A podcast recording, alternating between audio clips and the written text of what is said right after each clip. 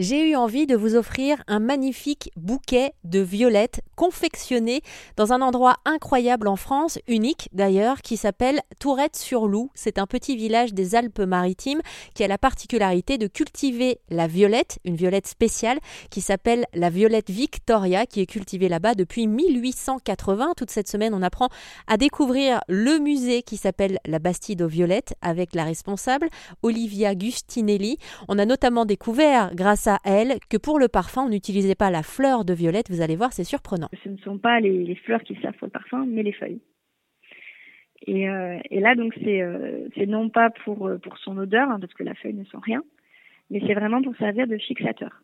En fait, les, parfumeurs vont donc extraire, comment dire, l'essence. Enfin, ils vont, ils vont, comment on dit, j'ai plus le mot en tête. Ils vont distiller, voilà, la feuille. Essayé de vous aider, mais ça ne venait pas non plus. Hein. c'est pas grave, c'est pas grave.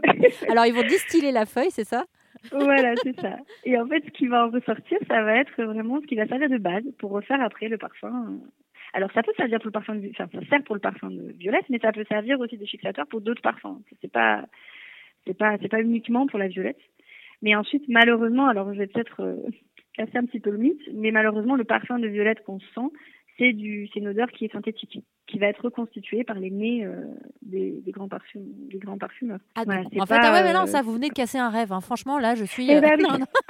eh ben oui, voilà, mais je sais, je sais. non, mais c'est vrai que naïvement, moi, j'aurais cru ça, et en fait, il est impossible de capter euh, vraiment l'odeur de la violette dans un parfum, enfin, de la distiller dedans. Ouais, c'est, c'est trop difficile. En fait, il faudrait vraiment des tonnes et des tonnes de fleurs. Euh, c'est un petit peu compliqué. En fait, euh, jusque dans les années, je crois, c'est à peu près 40, on pratiquait euh, l'enfleurage.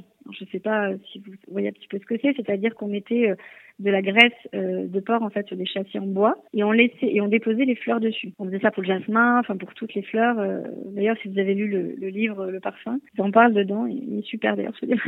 Mais et en fait, ils ont essayé donc jusque dans les années 40 de faire comme ça. On laisse la graisse saturer de l'odeur et ensuite, on, on change, euh, alors je ne sais pas exactement à quelle fréquence, mais on change régulièrement les fleurs. Une fois que la graisse est saturée, on met la graisse de côté et ensuite on extrait le, le parfum.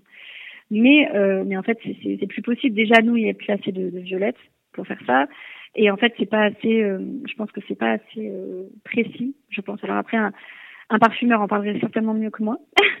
mais en tout cas, voilà, ça a été arrêté parce que voilà, c'est la, la violette n'est pas comme la rose. Le parfum est vraiment trop difficile à, à capturer. Et alors, un beau bouquet de violettes à quoi il ressemble? Est-ce qu'il y a des techniques particulières à adopter? Et puis surtout, combien de temps euh, la fleur euh, reste en fleur après avoir été cueillie? Un bouquet de fleurs de violettes, donc c'est 25 fleurs de violettes qui sont d'abord euh, les producteurs quand ils cueillent un bouquet, ils font d'abord ils cueillent leurs 25 fleurs, donc ça va très vite. Hein. Quand on est professionnel, ça va très vite. Moi, je suis un petit peu plus longue quand même à ce niveau-là, mais, les producteurs, en tout cas, vont très vite.